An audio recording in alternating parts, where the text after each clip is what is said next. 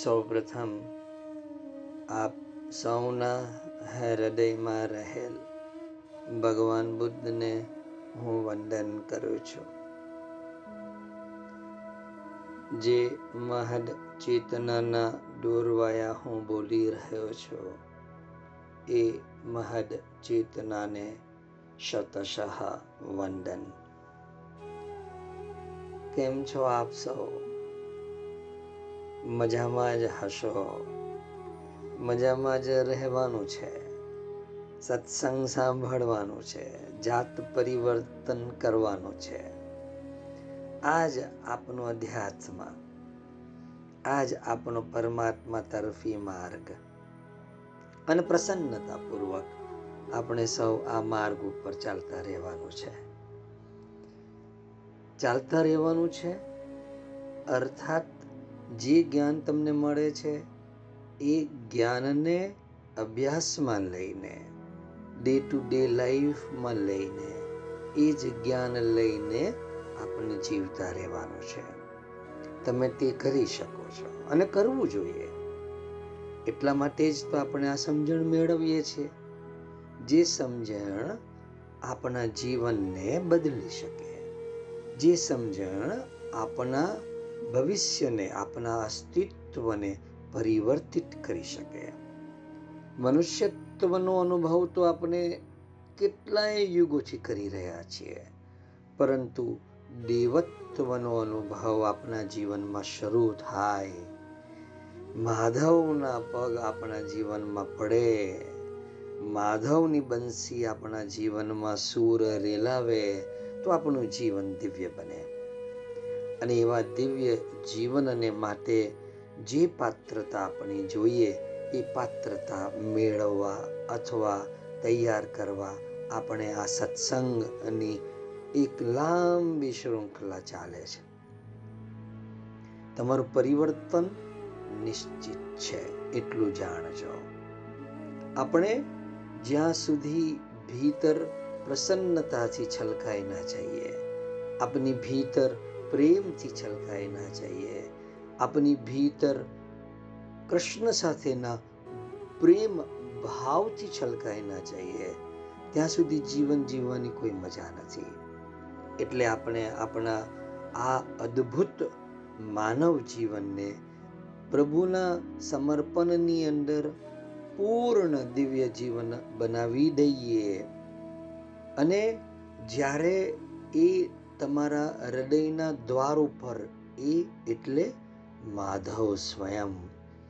તમારા હૃદયના દ્વાર ઉપર દસ્તક દે ટકોરા લગાવે.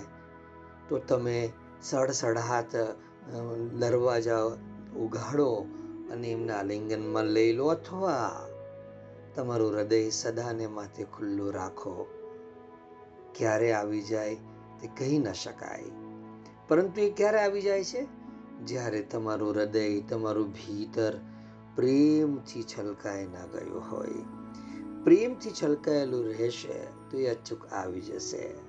આપણે કહ્યું એ પ્રમાણે કે કબીર બાદલ પ્રેમ કા, હમ પર બરસા આય, અંતર ભીગી આત્મા હરી ભઈ બનરાય જોજો, શબ્દોના વાદરાથી ક્યાંય વરસાદ નથી થતો. શબ્દોના વાદળાથી જો વરસાદ થતો હોય, તો આપણો બગીચો લીલોછમ થઈ જાય. ખેતરો લીલાછમ થઈ જાય. વૃક્ષ ઉપર ફૂલ ઉગી જાય, હા? પરંતુ વૃક્ષને કે ખેતરને કે પ્રકૃતિને તમે છેતરી નહીં શકો. શબ્દોના વરસાદથી ઝાડ પાન છેતરાતા નથી. તેઓ તો અસલી પાણી ઈચ્છે છે. અસલી પાણી એટલે અનુભવનું પાણી. કબીર શું કહે છે કે કબીર બાદલ પ્રેમ કા હમ પર બરસા આઈ હે કબીર, પ્રેમનું વાદળું અમારા ઉપર આવીને વરસ્યું છે. આવી રીતે તમારી ઉપર, તમારા જીવનની અંદર આ કૃષ્ણ નામના પ્રેમનું વાદર વરસી જાય. તમે કલ્પના તો કરો, જીવન કેટલું અદ્ભુત બની જાય, કેટલું દિવ્ય બની જાય. અને એવા જીવનને માટે તો આપણે આ સત્સંગને સાંભળીએ છીએ. આ સત્સંગ કોઈ ટાઈમ પાસની વસ્તુ નથી.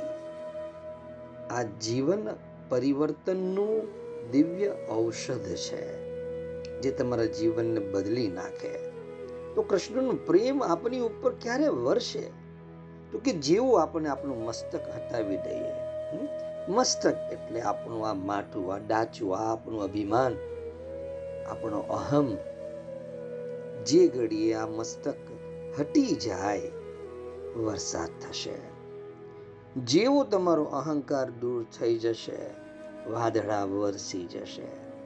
વાદળા તો ગુમતા ગુમતા ફરતા ફરતા આવી જ રહ્યા છે. તમારી ઉપર સદાને માટે. વાદળાએ તો એક ક્ષણને માટે પણ તમને છોડ્યા નથી એટલું જાણી લેજો. કારણ કે એ તમારો અંતરતમ સ્વભાવ છે. એ તમારો આત્માનો હોવાનો ગુણ છે. પ્રેમ કઈ એવી ચીજ નથી કે જેને આપણે બહારથી લઈ શકીએ અને આપી શકીએ. પ્રેમ તો એવો જ છે જે રીતે આગમાં અગ્નિ છે અને જળમાં શીતળતા છે. એ રીતે જ આત્મામાં પ્રેમ છે. પરંતુ તમારી નજર તે તરફ નથી. તમે એ તરફ પીઠ રાખીને ઊભા છો. પોતાની જ ખુદની તરફ પીઠ રાખીને ઊભા છો. કૃષ્ણ પ્રેમના વાદળા તો ગડગડે છે. ક્યારેક ક્યારેક તેના ગાજવાનો અવાજ પણ તમને સંભળાય છે. પરંતુ તમારું મન એવું છે કે તમે કંઈક ખુલાસો કરી લો છો, કંઈક વ્યાખ્યા કરી લો છો. એક રવિન્દ્રનાથ ટાગોરનું ખૂબ પ્રસિદ્ધ ગીત છે. એનું હું તમને કંઈક ગુજરાતીમાં અનુવાદ કરીને તમને સમજાવું છું. ધ્યાનથી સાંભળજો. એ ઘણું જ મોટું મંદિર હતું. મંદિરમાં સો પૂજારી હતા. પૂજા ચાલતી હતી, અર્ચના ચાલતી હતી. લાખો રૂપિયાનો પ્રસાદ ધરવામાં આવતો હતો.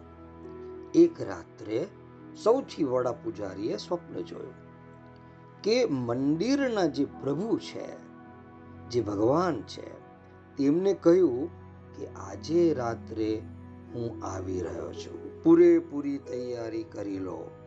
ધ્યાનથી સમજી લેજો.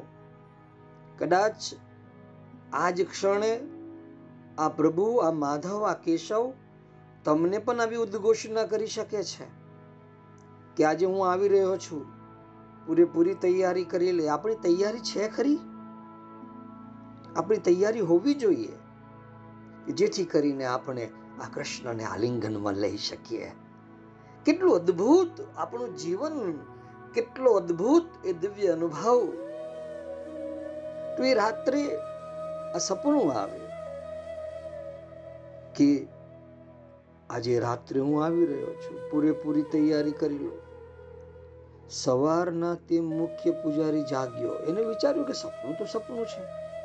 અને પૂજારીઓને ભગવાન ઉપર બિલકુલ ભરોસો નથી હોતો. જોજો આ બહુ સાચી વાત છે. મંદિરમાં દર્શનાર્થે આવે આવનારાઓને થોડો ઘણો ભરોસો હોય. મંદિરને જેઓ ધંધાની જેમ ચલાવી રહ્યા છે, તેમને કદી ભરોસો નથી હોતો. અને હોઈ પણ ના શકે. કારણ કે તેઓ જાણે છે કે આ કેવળ ધંધો છે. પરંતુ તેમ છતાં તે વડો પૂજારી થોડોક બી ગયો. કે બને કે ન બને, સપનું કદાચ સાચું પડ્યું તો? ક્યાંક એવું ન બને કે આપને તૈયારી કરી ન હોય અને પરમાત્મા આવી જાય, કૃષ્ણ આવી જાય, તો તો આપણે મુશ્કેલીમાં આવી પડીએ. તો વિચાર્યું એને કે ઉચિત તો એ જ છે કે પોતાના સાથીઓને કહી દઉં. તેને પોતાના બધા સાથીઓને ભેગા કર્યા. સો પૂજારીઓને અને કહ્યું કે આ પ્રકારનું સપનું મેં જોયું છે. ભાઈ, સપનું તો સપનું છે. કોઈ ભરોસો રાખવાની જરૂરત નથી, પરંતુ ક્યાંક એવું ન બને કે સપનું સાચું પડી જાય. તો પૂજારીઓ કહ્યું, હા, નુકસાન પણ શું છે? આપણે તૈયારી કરી લઈએ. જો ભગવાન ન આવે, તો ભોગ આપણે જ બધા ખાઈ લઈશું. અને આ વસ્તુ તો પૂજારી બધા હંમેશા કરતા જ રહે છે. ભોગ ભગવાનને ધરાવવામાં આવે છે, પણ પહોંચે છે તો પૂજારીને જ. વાંધો પણ શું છે? અને કેટલાક દિવસોથી મંદિરની સફાઈ પણ થઈ નથી. આ બહાને મંદિરની સાફ સફાઈ પણ થઈ જશે. ભરોસો તો કોઈનો હતો જ નહીં કે ભગવાન આવશે. મારી વાત ધ્યાનથી સમજજો, ગંભીરતાથી સમજજો. આટ આટલા સત્સંગ સાંભળ્યા બાદ પણ તમારી ભીતર જો એ શ્રદ્ધા નથી બની ભગવાન તો આવવાનું જ નથી ભાઈ. સાંભળીએ રાખો ને. જે નાનું થોડો ઘણો બદલાવ થાય તે સાચો આપણી ભીતર એક આવી વાત, આવી માન્યતા ઘર કરી ગઈ છે. ગમે તેટલું કરીએ, ભગવાન તો આવવાનું નથી. આપણે તો કળિયુગમાં છે ભાઈ. આ તમારી માન્યતા ખોટી છે. ભરોસો તો કોઈને પણ નહીં હતો, કોઈ પૂજારીઓને નહીં હતો. કેમ કે બધાની પાસે મસ્તક હતું, જેમ તમારી પાસે છે. બધાની પાસે અહમ હતો, જેમ તમારી પાસે છે. બધા વિચારે છે કે સપના કા સાચા પડે છે. એમ પૂજારીઓએ પણ વિચારતા કે સપનું કઈ સાચું પડવાનું નથી. કેટલીક તૈયારીઓ કરવામાં આવી, મંદિરની સાફ સફાઈ કરવામાં આવી, દીપ જલાવવામાં આવ્યા, ધૂપ કરવામાં આવ્યો, મંદિરને ફૂલોથી સજાવવામાં આવ્યું, સાંજ પડી ગઈ, પરંતુ કોઈ ખબર ના આવી, રાત પડી ગઈ. કોઈ ખબર ના આવી. આખરે પૂજારી અંડર અંડર કહેવા લાગ્યા કે આપણે પણ અણસમજુ છીએ. સપના ઉપર ભરોસો મૂકી દીધો. હવે આપણે ભોગ લગાવી જ લઈએ અને સૂઈ જઈએ. આખા દિવસના થાકેલા. ભોજન કર્યું ને સૂઈ ગયા. જેમ તમે સૂઈ જાઓ છો. તમે એની હાજરીને ઓળખી નથી શકતા. એ તમારી સમક્ષ તમારી સન્મુખ આવે એ તમે જાણી નથી શકતા. અને આપણે આ જે જ્ઞાન મેળવીએ છીએ, જે સમજણ કેળવીએ છીએ, એ સમજણ આપણે આંખ આપે છે, આપણે કાન આપે છે. જેથી કરીને આપણે આ પ્રભુ આપણા દ્વાર ઉપર ટકોરા મારે તો આપણે સાંભળી શકીએ. એ કંઈક કહે તો આપણે સાંભળી શકીએ. એ આવે તો આપણે જોઈ શકીએ. પરંતુ નહીં. આપણે એમ જ માનીએ છીએ કે ભગવાન કદી આવતા હશે. બધા સૂઈ ગયા. બધા પૂજારીઓ સૂઈ ગયા. અડધી રાત્રે પરમાત્માનો રથ આવ્યો. રથનો અવાજ સંભળાવા લાગ્યો. એક પૂંજારીને ઊંઘમાં લાગ્યું કે તેનો રથ આવી રહ્યો છે. ભારે મોટો અવાજ છે. તેને કહ્યું, સાંભળો, જાગો. લાગે છે કે પ્રભુ આવી રહ્યા છે, રથ આવી રહ્યો છે. બીજા પૂજારીએ કહ્યું, બકવાસ બંધ કર. દિવસભરના થાક્યા પાક્યા છીએ. કોઈ રથ બથ નથી, આ તો પવનથી દરવાજાઓ અથડાઈ રહ્યા છે. બસ, આ વ્યાખ્યા થઈ ગઈ. ખુલાસો થઈ ગયો કે આ અવાજ તો પવનથી થઈ રહ્યો છે. બધા સૂઈ ગયા. રથ દ્વાર ઉપર આવીને ઊભો રહ્યો. તે? એ માધવ? એ કેશવ? પગથિયા ચડ્યો. તેના પગલાનો અવાજ સંભળાવા લાગ્યો. તેને દરવાજા ઉપર ટકોરા માર્યા. પછી કોઈ પૂજારીએ કહ્યું કે સાંભળો છો કે મને આ આ પરમાત્મા આવી ગયા લાગે છે. આ દરવાજા પર ટકોરા પડી રહ્યા છે. પછી કોઈ નારાજ થયું? તેને કહ્યું કે આખા દિવસના થાકેલા છે? તને કંઈ સમજાતું નથી? બકવાસ છોડને હવે. સપના કઈ દિવસ સાચા પડતા નથી. આ કોઈ દ્વાર પરના ટકોરા વકોરા નથી. આ તો વાદળાનો ગડગડાટ છે. સુઈ જાઓ જાઓ. શાંતિ, શાંત રહો તમે. બધા સુઈ ગયા. સવારે ઉઠ્યા. રથ તો આવ્યો હતો. રથના પૈંડાના નિશાન મંદિરના દ્વાર સુધી દેખાતા હતા. અરે સીડી ઉપર કોઈ ચડ્યું હતું, એ પગથિયા ઉપર તેના પદ ચિહ્નો પણ હતા. રવિન્દ્રનાથ ટાગોર કહે છે કે હવે તો બહુ મોડું થઈ ગયું. અવસર ચૂકી જવાયો છે. જોજો, અવસર ચૂકી ના જવાય. દ્વાર ઉપર દસ્તક પડે તો ખબર પડી જાય કે અમારા માધવના દસ્તક છે. આવી ગયો મારો કેશવ. તમારું અસ્તિત્વ પુલકિત થઈ ઉઠે. તમે દોડતા દોડતા દ્વાર ઉપર પહોંચી જાઓ અથવા પહોંચી જઈ શકો. આ વાદળા તો તમારી તરફ ચારે બાજુ ગડગડાટ કરી જ રહ્યા છે. જે લોકો જોઈ શકે છે, તેઓ જોઈ શકે છે. પરંતુ તમારું મસ્તક, તમારું અભિમાન, તમારી માન્યતા, તમારો અહંકાર વચ્ચે ઊભો છે. તેથી આ વાદરા તમારી ઉપર વરસી નથી શકતા. જો વરસી પણ જાય, તો તમે તો ચીકણા ઘડા જેવા બની ગયા છો. તમારું મસ્તક ચીકના ઘડા જેવું થઈ ગયું છે, તેથી બધું વિખેરાઈ જાય છે. તમારા હૃદય સુધી નથી પહોંચતું. અને આ જે હૃદય છે, એની જે વનરાઈ છે, જેની કબીર વાત કરી રહ્યા છે, કબીર બાદલ પ્રેમ કા હમ પર વરસા આઈ અંતર ભીગી આત્મા. હરી ભઈ વનરાઈ અરે ભીતર આખું જંગલ લીલું છમ બની જાય. આ હૃદય જે છે જંગલ જેવું છે વાઇલ્ડ જંગલી. આપણી બુદ્ધિ જે છે ને ઇન્ટલેક્ટ એ તો પરિષ્કૃત છે, એટલે કે સંસ્કૃત છે. કન્ડિશન થયેલી છે, સભ્ય છે, સમાજની છે.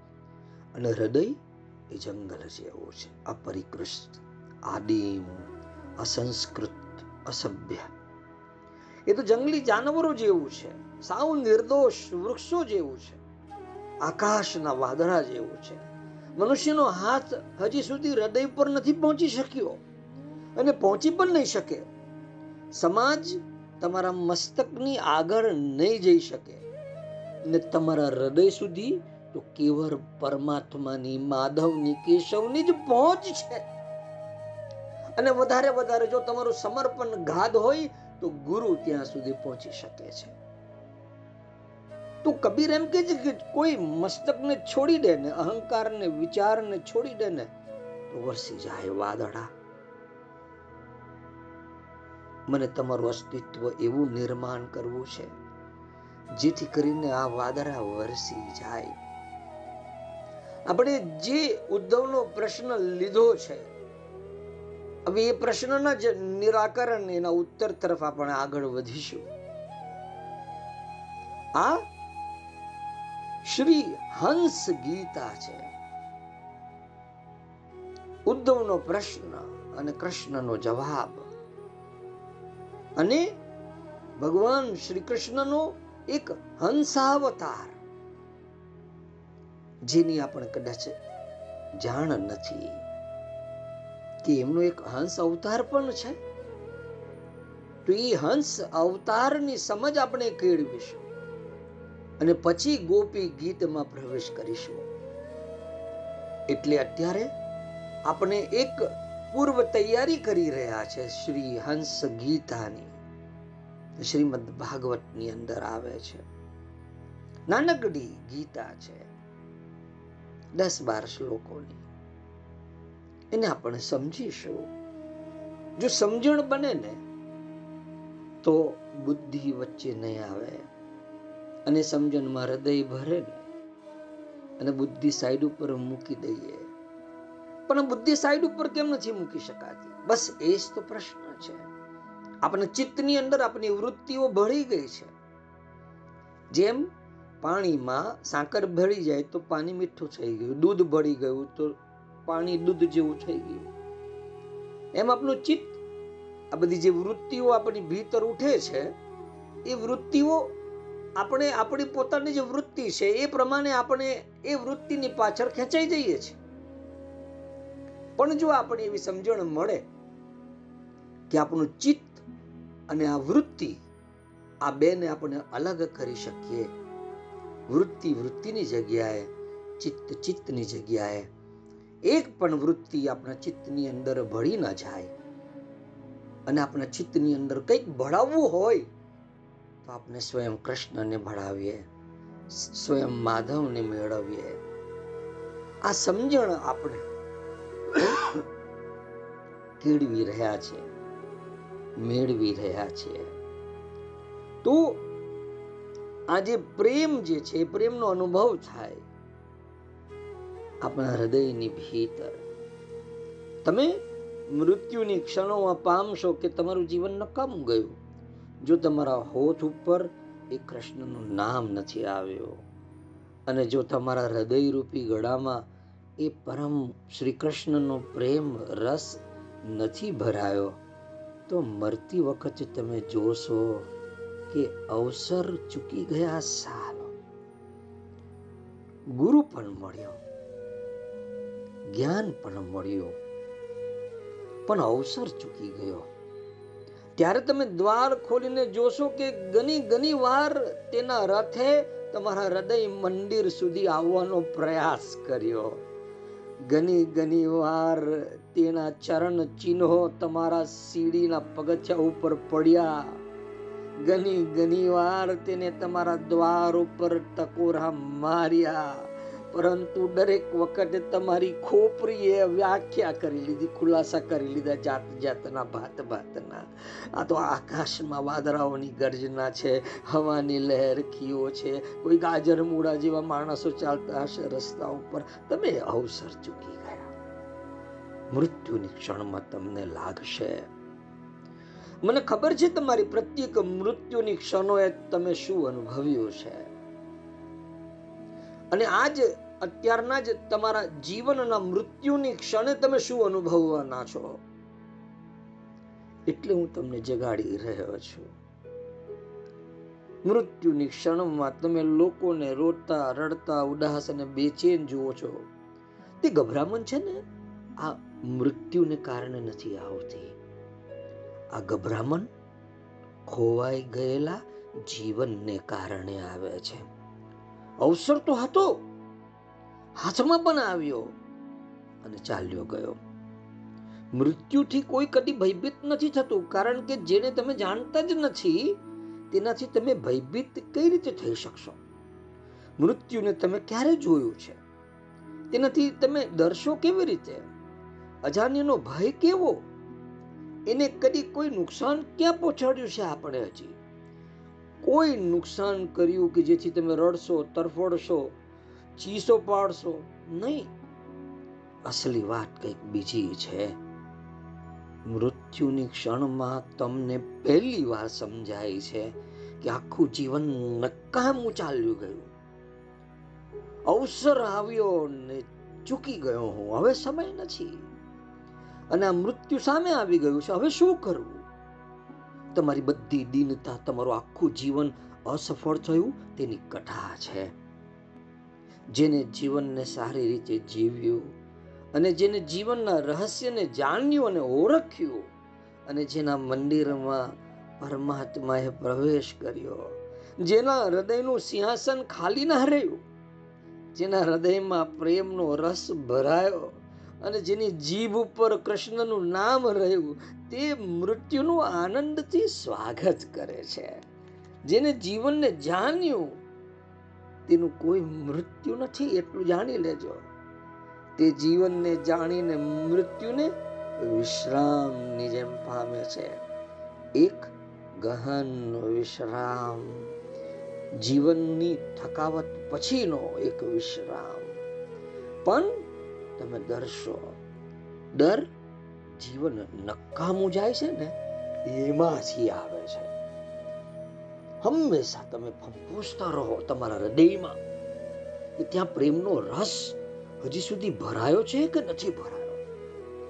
સમય જઈ રહ્યો છે. તમે સમયને અટકાવી નહીં શકો. ગુરુવાર અને શનિવાર, ગુરુવાર અને શનિવાર, એક જન્મ, બીજો જન્મ, એક જન્મ, બીજો જન્મ. એમ કરતા કરતા અથડાતા ફૂટાતા કળિયુગની અંદર આવીને ઊભા છીએ આપણે. આપણે? આજે સમજણ કેળવવાની છે કે આપણી ચિત્તની અંદર આજે વૃત્તિઓ ભરી જાય છે. હંસ જેમ દૂધ અને પાણીને અલગ કરી દે છે, એમ આપણે પણ જો કોઈક એવી સમજણ મળી જાય કે આપણી ભીતર વૃત્તિઓ વૃત્તિઓ તો ઉઠે. પરંતુ એ ચિત્તમાં ભળે નહીં વૃત્તિઓ અલગ રહે ચિત્ત અલગ રહે તો શું છે દોડધામ બંધ થઈ જશે અને આપણે એવી વ્યર્થની દોડધામ બંધ કરવા માટે જ તો સમજણ કેળવી રહ્યા છીએ બરાબર કે નહીં તો તમારા હૃદયને પંફોસતા રહો કે પ્રેમનો રસ ભરાયો કે નથી ભરાયો. કેમ કે સમય તો સમયનું કામ કરે છે. સમયને તમે રોકી નહીં શકો. તમે પાછો આપી પણ નહીં શકો. કોઈ કદી પણ પાછો આપી નથી શક્યું સમયને. કોઈ સમયની ધારાને રોકી નથી શક્યો. તે જઈ રહ્યો છે. દરેક ક્ષણે. તમારા હાથમાંથી જીવન સરકતું જાય છે. હર ઘડી તમે મૃત્યુની નજીક પહોંચી રહ્યા છો. કોઈ પણ ક્ષણે મોત આવી શકે છે અને મૃત્યુ કોઈને ક્ષમા નથી કરતું.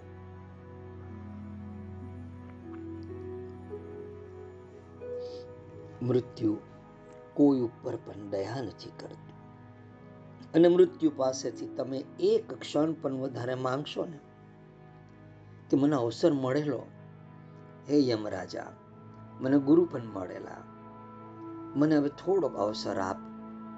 હું મારી સમજણ કેળવી લઉં. એ મૃત્યુ એક ક્ષણ પણ તમને આપી નથી શકતી. એટલે હંમેશા તમારા હૃદયને ફંફોસતા રહો કે પ્રેમનો રસ હજી સુધી ભરાયો કે નથી ભરાયો. જો ન ભરાયો હોય અને તમે જુઓ કે ત્યાં રણ પ્રદેશ છે. ત્યાં વરસાદ હજી સુધી પહોંચ્યો નથી. તો ઉતાવળ કરજો. શેના માટેની? તમારા મસ્તકને, તમારા અભિમાનને, તમારા અહંકારને અલગ કરી દેવાની ઉતાવળ કરજો. એ જ ધ્યાન છે. એ જ પ્રાર્થના છે. મસ્તકને પાડી દેવાની કલા એક યોગ છે. અહંકાર અને વિચાર છૂટી જાય તો તમારા હૃદયમાં રસ ભરાવા લાગશે. વર્ષા તો થઈ જ રહી છે. તમારું હૃદય તમારા મસ્તક રૂપી ઢાંકણાથી બંધ છે. અને જેના હૃદયમાં પ્રેમનો રસ ભરાઈ જાય છે ને, તેના હોઠો ઉપર કૃષ્ણનું નામ આવી જાય છે, માધવનું નામ આવી જાય છે. કૃષ્ણ નામનો અર્થ એવો નથી.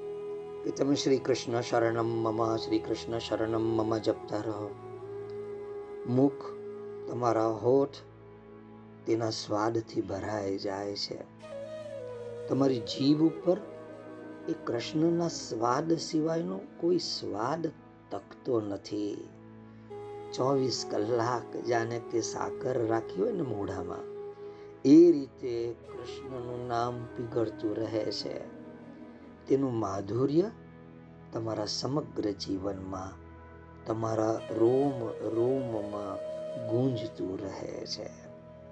અને શ્રી કૃષ્ણ એક માધુર્ય છે, એક મીઠાશ છે, એક સ્વાદ છે, દિવ્ય સ્વાદ છે. અને એવો દિવ્ય સ્વાદ જે આપણા જીવનને મીઠો, મધુરો બનાવી શકે. એટલે તમારી સમક્ષ હું એ હંસ ઉપાખ્યાન ને આપવા માંગુ છું.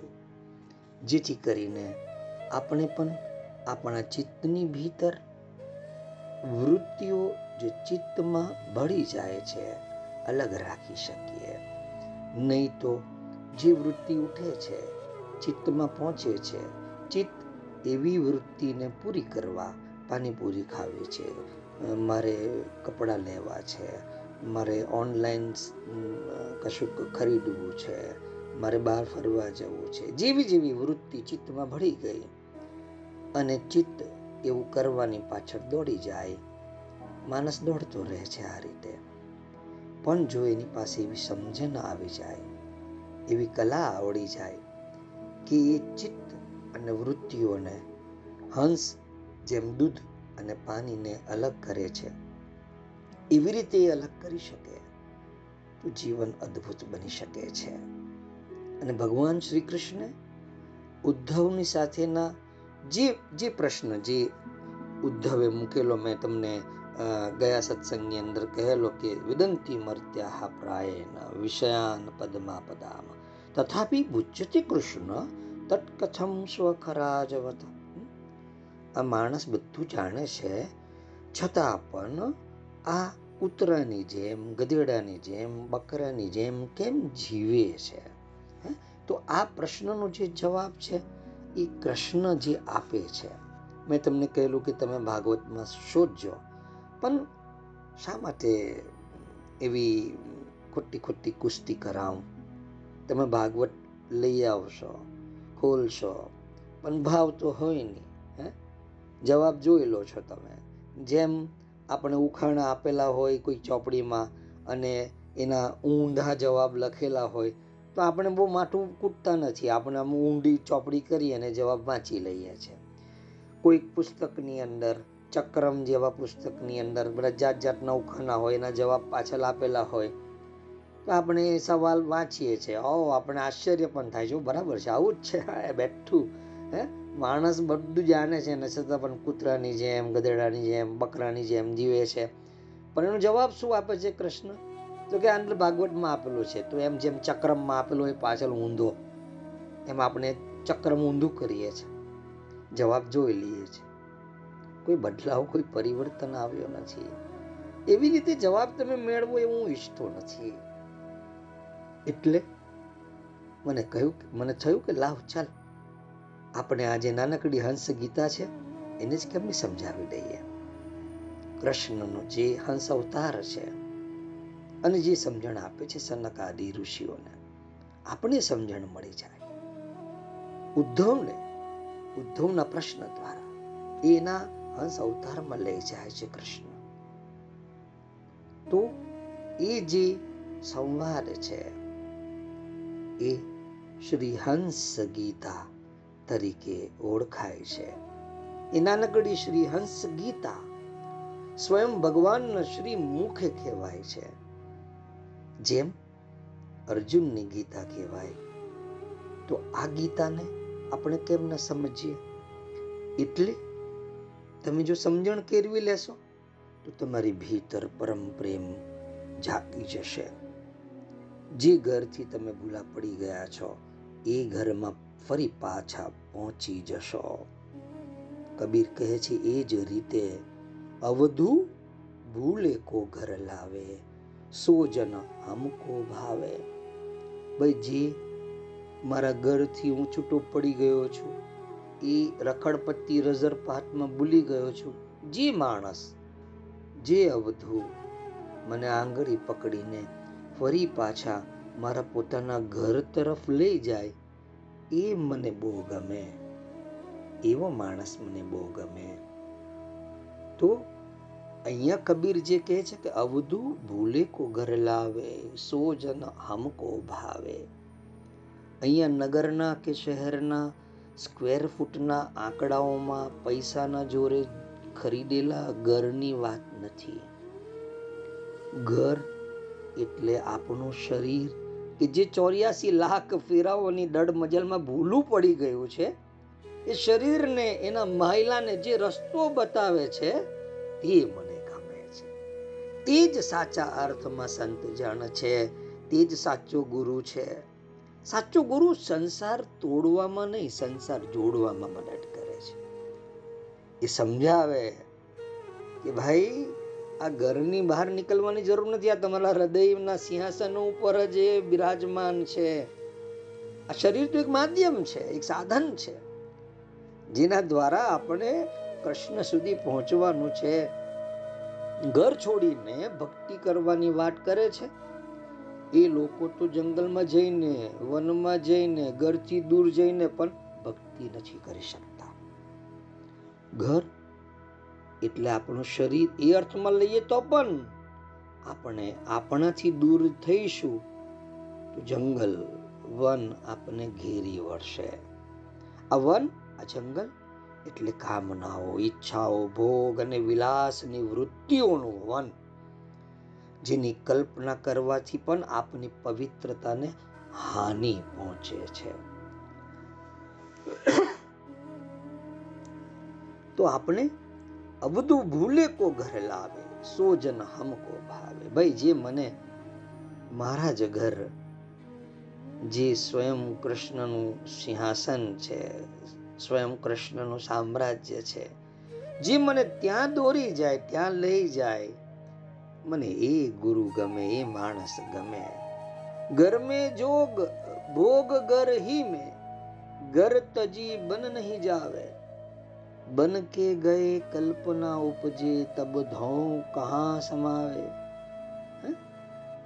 આપણે શરીરની ભીતર જ આપણે કેટલા બધા ભોગ ભોગવીએ છીએ, પરંતુ આ પરમ ભોગને આપણે ભોગવ્યો નથી. આ પરમ યોગ, પરમ સંજોગ આપણે કર્યો જ નથી. કૃષ્ણ સાથેનો ભોગ આપણે કદી માન્યો નથી. ગરમે જોગ. યોગ ગરમા જ છે. આ જ શરીર દ્વારા આપણે એને મેળવીશું અને ભોગ પણ ગરમા જ છે. શ્રી કૃષ્ણની સાથેનો યોગ અને શ્રી કૃષ્ણની સાથેનો દિવ્ય ભોગ બધું ઘરમાં જ છે. ઘર તજી બન નહીં જાવે. પછી આ ઘરને ત્યજીને વનમાં શા માટે જાઓ? હું જો વનમાં જઈશ, આ છોડીને જઈશ, તો જાત જાતની કલ્પનાઓ જાગશે. ઘર મુક્તિ ભુક્તિ ઘરમે હી. મેં જો ગુરુ અલખ લગાવે ગરહી મેં જો ગુરુ અલખ લગાવે, લખાવે, ઘર મેં મુક્તિ આજ શરીર દ્વારા. સહજ શૂન્ય મેં રહે સમાના, સહજ સમાધિ લગાવે શરીર છે એટલે તો ભોગ પણ હોય જ છે. અને ભોગને યોગમાં જો ફેરવીશું ને, તો આ અલખનો, આ પ્રભુનો નાદ સહજમાં સંભળાશે. પણ ભોગમાંથી યોગ તરફ લઈ જવાનું કામ ગુરુ કરે છે. આવો ગુરુ સૌ પ્રથમ આપણો અહમ ઓગાળે છે. આ મસ્તકને પાડવાની કળા શીખવાડે છે. આપણી વૃત્તિઓનો નાશ કરે છે. અને આપણી જ ભીતર એકબીજા ગુરુને જીવંત કરે છે. પ્રેમની અસ્ખલિત વહેતી સરવાણીને ઉત્પન્ન કરે છે, જે આપણે સાચી સમાધિ તરફ લઈ જાય છે. ઉન્મની રહે બ્રહ્મ કો, ચિને પરમ તત્વ કો ધ્યાવે. સુરત નિરત સો મેલા કરકે અનહદ નાદ બજાવે. ઘર મે વસ્તુ વસ્તુ મેં ઘર હૈ, ઘર હી વસ્તુ મિલાવે. કહે કબીર, સુનો હો અવધુ, જ્યું કા ત્યું ઠહરાવે ગુરુજી એક સ્થિરતા આપે છે ગુરુ તમારો અહમ કાપે અહમ નથી અહમ નીકળી જાય પછી પ્રેમ રે અને પ્રેમના સેતુ વડે ગુરુએ જગાવેલો અનહદનો નાદ જે છે એ સંભળાય છે આ અનહદનો નાદ સંન્યાસીને જ સંભળાય એવું નથી કોઈ યોગીને જ સંભળાય એવું નથી આ સંસારમાં રહીને સંન્યાસી થઈ જીવવું એ પણ એ સાચું જીવન છે. મોક્ષ પામવાના ઘણા માર્ગો આપણા ધર્મ ગ્રંથોએ બતાવ્યા છે. એમાંનો એક માર્ગ તે આપણી આશ્રમ વ્યવસ્થા. જીવનથી મૃત્યુ સુધીના આપણા ચાર આશ્રમો જે સફળ રીતે જીવે છે, એ માનવ મોક્ષને પામે છે. પરંતુ પ્રેમ જોઈએ મૂળ તો એક જ વાત. પ્રેમ જોઈએ. હૃદય પ્રેમથી છલકાવું જોઈએ. પ્રેમ ભાવ એક ચાહીએ બેશ અનેક બનાય. ચાહે ઘર બાસ કર, ચાહે બનકો જાય. પ્રેમ ભાવ તો જોઈએ, તું વેશ પરિધાન ગમે તે કર ને ભાઈ. તું ભગવો પહેર સફેદ ચાદર પહેર નિવસ્ત્ર થઈ જા દિગંબર રે. તું વેશભૂષા ગમે તે બનાવીને ઘરમાં તું રે કે જંગલમાં જાય? પ્રેમ ભાવ એક ચાહીએ. પ્રેમ તો જોઈએ શરીરમાં? હૃદયમાં? અસ્તિત્વમાં? પ્રેમ હોવો જોઈએ. પછી તમે સંન્યાસી, સાધુ બનો કે સંસારી જીવ વેશ ગમે તે ધારણ કરો. પણ તમારામાં પ્રેમ ભાવ નહીં હોય ને, તો બધું જ નકામું છે. અને આ બંને સ્થિતિમાં શરીર અગત્યનું છે શરીરમાં પ્રેમ હશે તો તમારી શ્રદ્ધા વધુ મજબૂત બનશે. તો જ મુક્તિનો માર્ગ મોકળો થશે. નહીતર પુનરપી જનનમ પુનરપી મરણમ ચાલુ જ રહેશે. આપણે આ જીવથી શિવ સુધી પહોંચવાનું છે. અપૂર્ણથી પૂર્ણ અને પૂર્ણથી સંપૂર્ણ સુધીની યાત્રા કરવાની છે. અને તમારા ભીતર, તમારા હૃદયની અંદર આ પ્રેમ રસ છલો છલ છલકાઈ જાય. એને માટે આપણે આ હંસ ગીતા, એની પૃષ્ઠભૂમિ, એને માટેની એક આધાર ભૂમિ એક આસન આપણે તૈયાર કરી લીધું છે. અને મેં તમને કહ્યું કે માણસ જેમ જેમ દુઃખનો અનુભવ કરે, તેમ તેમ એ આ સંસારથી વિમુખ થાય છે. કેમ કે સંસારની અંદર દુઃખ ભરેલું છે. ખાલી જે વિષયે તમને દુઃખ આપ્યું હોય, એમાં દોષ દ્રષ્ટિ કરો તો વૈરાગ્ય નહીં થાય. પરંતુ કૃષ્ણમાં પ્રેમ થઈ જાય. કૃષ્ણ સાથે પ્રેમ થઈ જાય. કૃષ્ણમાં પરમ રસનો અનુભવ શરૂ થઈ જાય.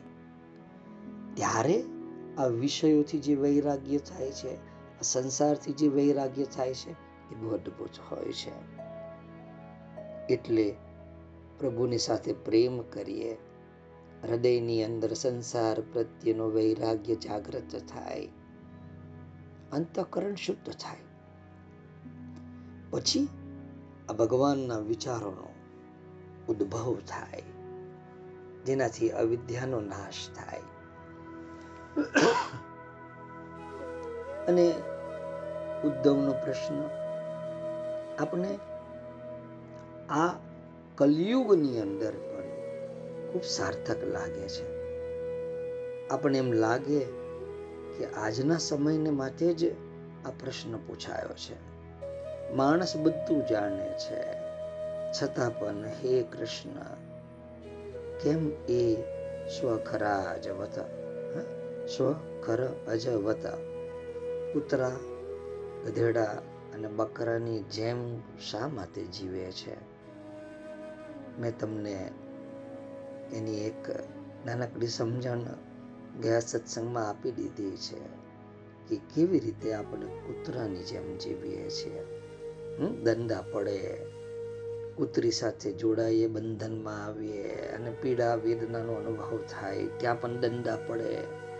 છતાં પણ એ કૂતરા જેવી વૃત્તિ વારંવાર કરતા રહીએ છીએ. સપ્ત ધાતુનો નાશ કરતા રહીએ છીએ. ગધેડાની જેમ લોભ, લાલચમાં કેટલા બધા બોજ આપણે ઉપર આપણે માંદી દીધા છે, લાદી દીધા છે. અને બકરાની જેમ છે વચ્ચે હલાલ થઈ જઈએ છીએ. હું કોને માટે કરું છું? પરિવાર માટે કરું છું. દીકરા માટે કરું છું. દીકરો કાં ઊભો છે તમારી સાથે? એ તો એની અલગ દુનિયા બનાવીને ચાલી જાય છે.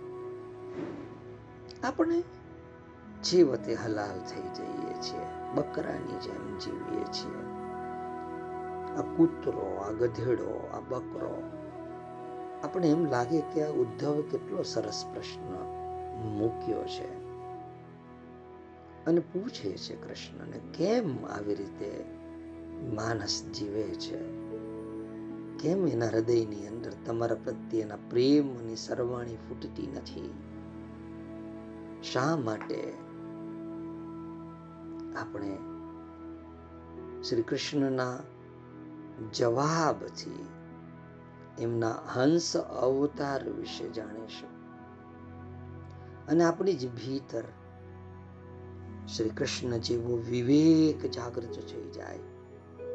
આપણા ચિત્તની અંદર જેટલી પણ વૃત્તિઓ છે એ અલગ થઈ જાય. વૃત્તિ અલગ, ચિત્ત અલગ. ચિત્ત એટલું નિર્મળ, એટલું પ્રેમમય. વૃત્તિઓ છે, એ છે. પણ ચિત્તમાં ભળી નથી, ચિત્તમાં ઓગળી નથી. તો આપણું ચિત્ત નિર્વિકાર રહી શકશે, ભાગમ ભાગથી મુક્ત રહી શકશે, તણાવ વગરનું રહી શકશે, શાંત રહી શકશે, મૌન રહી શકશે. પરમ શાંતિનો અનુભવ કરશે. શાંતિ એટલે જ નથી અનુભવાતી કે ચિત્તની અંદર ઘણી બધી વૃત્તિઓ ભળી ગઈ છે અને પ્રત્યેક વૃત્તિ એનો સ્વાદ છોડતું જાય છે. ચિત્ત એ સ્વાદ જેવું બનતું જાય છે. વૃત્તિ કંઈક બદલો લેવાની હોય તો ચિત્ત કડવાશથી ભરાઈ જાય છે. વૃત્તિ કશુંક ભોગ ભોગવવાની હોય છે, તો ચિત્ત અભાવના ભાવથી દુઃખી થઈ જાય છે. વૃત્તિ કશુંક ખાવા પીવાની પેડવા ઓદવાની બાબતો પાછળ દોડતી હોય, જાગતી હોય, તો ચિત્ત એ મેળવવા માટે ફાંફા માર્યા કરતું હોય છે. પરંતુ વૃત્તિ અલગ હોય. આપણે એને ખંખેરી શકીએ. તો ચિત્ત નિર્મળ રહે છે, શાંત રહે છે ચેતનામય રહે છે, મૌન રહે છે. અને આ ચેતનામયતામાં આવી શાંતિમાં, આવા મૌનમાં પરમ આનંદનો ઉદ્ભવ થાય છે, પરમ શ્રી કૃષ્ણનો ઉદ્ભવ થાય છે. એટલે આ હંસ ગીતા તમારા ચરણે ધરવાની મારી એક ખેવના છે. કે આવી નાનકડી શ્રી હંસ ગીતા. સ્વયં શ્રી પ્રભુના મુખે ઉદ્ભવેલી. તમારા જ ચરણોમાં પ્રવાહિત કરતા મને અનહદ ખુશીનો અનુભવ થાય છે. મારું હૃદય ભરાય છે. મારી આંખોના ખૂણા ભીના બની જાય છે. કેમ કે હું તમને ખૂબ પ્રેમ કરું છું. અને આપણે જેને પ્રેમ કરતા હોઈએ, એ પણ એના જીવનની અંદર આ પ્રેમનો રસ અનુભવે એવું આપણે ઈચ્છતા હોઈએ છીએ. હું ઈચ્છું છું કે તમે પણ આ પ્રેમ રસમાં ડૂબી જાઓ. આ વિવેક બુદ્ધિ જાગી જાય. વૃત્તિ જુદી અને ચિત્ત જુદું રહી શકે છે. જ્યારે આવી અવસ્થા તમારી બની જાય, તો તો પરમ પ્રભુનો અનુભવ શરૂ થાય. મારે એ અનુભવ તમને મળે એવી રીતે મારે તમને તૈયાર કરવા છે. એટલે આ શ્રી હંસ ગીતાને લીધી છે. અને એ આપણા જીવનને ખૂબ અદ્ભુત રીતે આગળ લઈ જશે, દિવ્ય રીતે આગળ લઈ જશે. તો આપણે આ શ્રી હંસ ગીતાની શરૂઆત એટલે કે ઉદ્ધવનો પ્રશ્ન. માણસ બધું જાણે છે. છતાં પણ હે કૃષ્ણ, એ શા માટે? કૂતરાની જેમ, ગધેડાની જેમ, બકરાની જેમ જીવે છે. તો આ શનિવારથી શ્રી હંસ ગીતા શ્રી કૃષ્ણ ઉવાચ, શ્રી ભગવાન ઉવાચથી શરૂઆત કરીશું. શ્રીમદ ભાગવત અગિયારમો સ્કંદ તેરમો અધ્યાય. આઠમો શ્લોક એ ઉદ્ધવનો પ્રશ્ન છે. નવમા શ્લોકથી શ્રી કૃષ્ણ શરૂ કરે છે. આપણે શનિવારે શ્રી કૃષ્ણ ઉવાચથી શરૂ કરીશું. અને આપણા જીવનની અંદર એવો જ વિવેક જાગૃત કરીશું, જેથી કરીને આપણું ચિત્ત સદાને માંથી નિર્મળ રહી શકે. બહુ આનંદની વાત છે. શબ્દોમાં હું તમને સમજાવી નહીં શકું. પરંતુ જે ઘડીએ તમારું ચિત્ત વૃત્તિઓ વગરનું, વૃત્તિઓ હોય પરંતુ ચિત્તમાં બિલકુલ ભરેલી ના હોય. અને આવા ચિત્તમાં જ્યારે શ્રી કૃષ્ણ ઓગળી જાય, તો પછી એના સિવાય બીજું કશું જોવાતું નથી. બીજું કશું અનુભવાતું નથી. વાસુદેવ સર્વમ ઇતિ. એનો અનુભવ પ્રત્યેક ક્ષણે થાય છે. બસ, આ અનુભવ તમારો પોતાનો અનુભવ બને. એવી મારી ખેવના છે, મારી કામના છે. તમે પરિપૂર્ણ કરો એવી મંગલ કામના સાથે. મારા શબ્દોને વિરામ આપું છું. બુદ્ધમ શરણમ ગચ્છામી. જેઓને ઉતાવળ હોય તેઓ સાંભળે આ સત્સંગને વારંવાર. કેમ કે હવે આપણે પ્રવેશ કરીશું શ્રી હંસ ગીતામાં. શ્રી કૃષ્ણ ઉવાચ, શ્રી ભગવાન ઉવાચથી.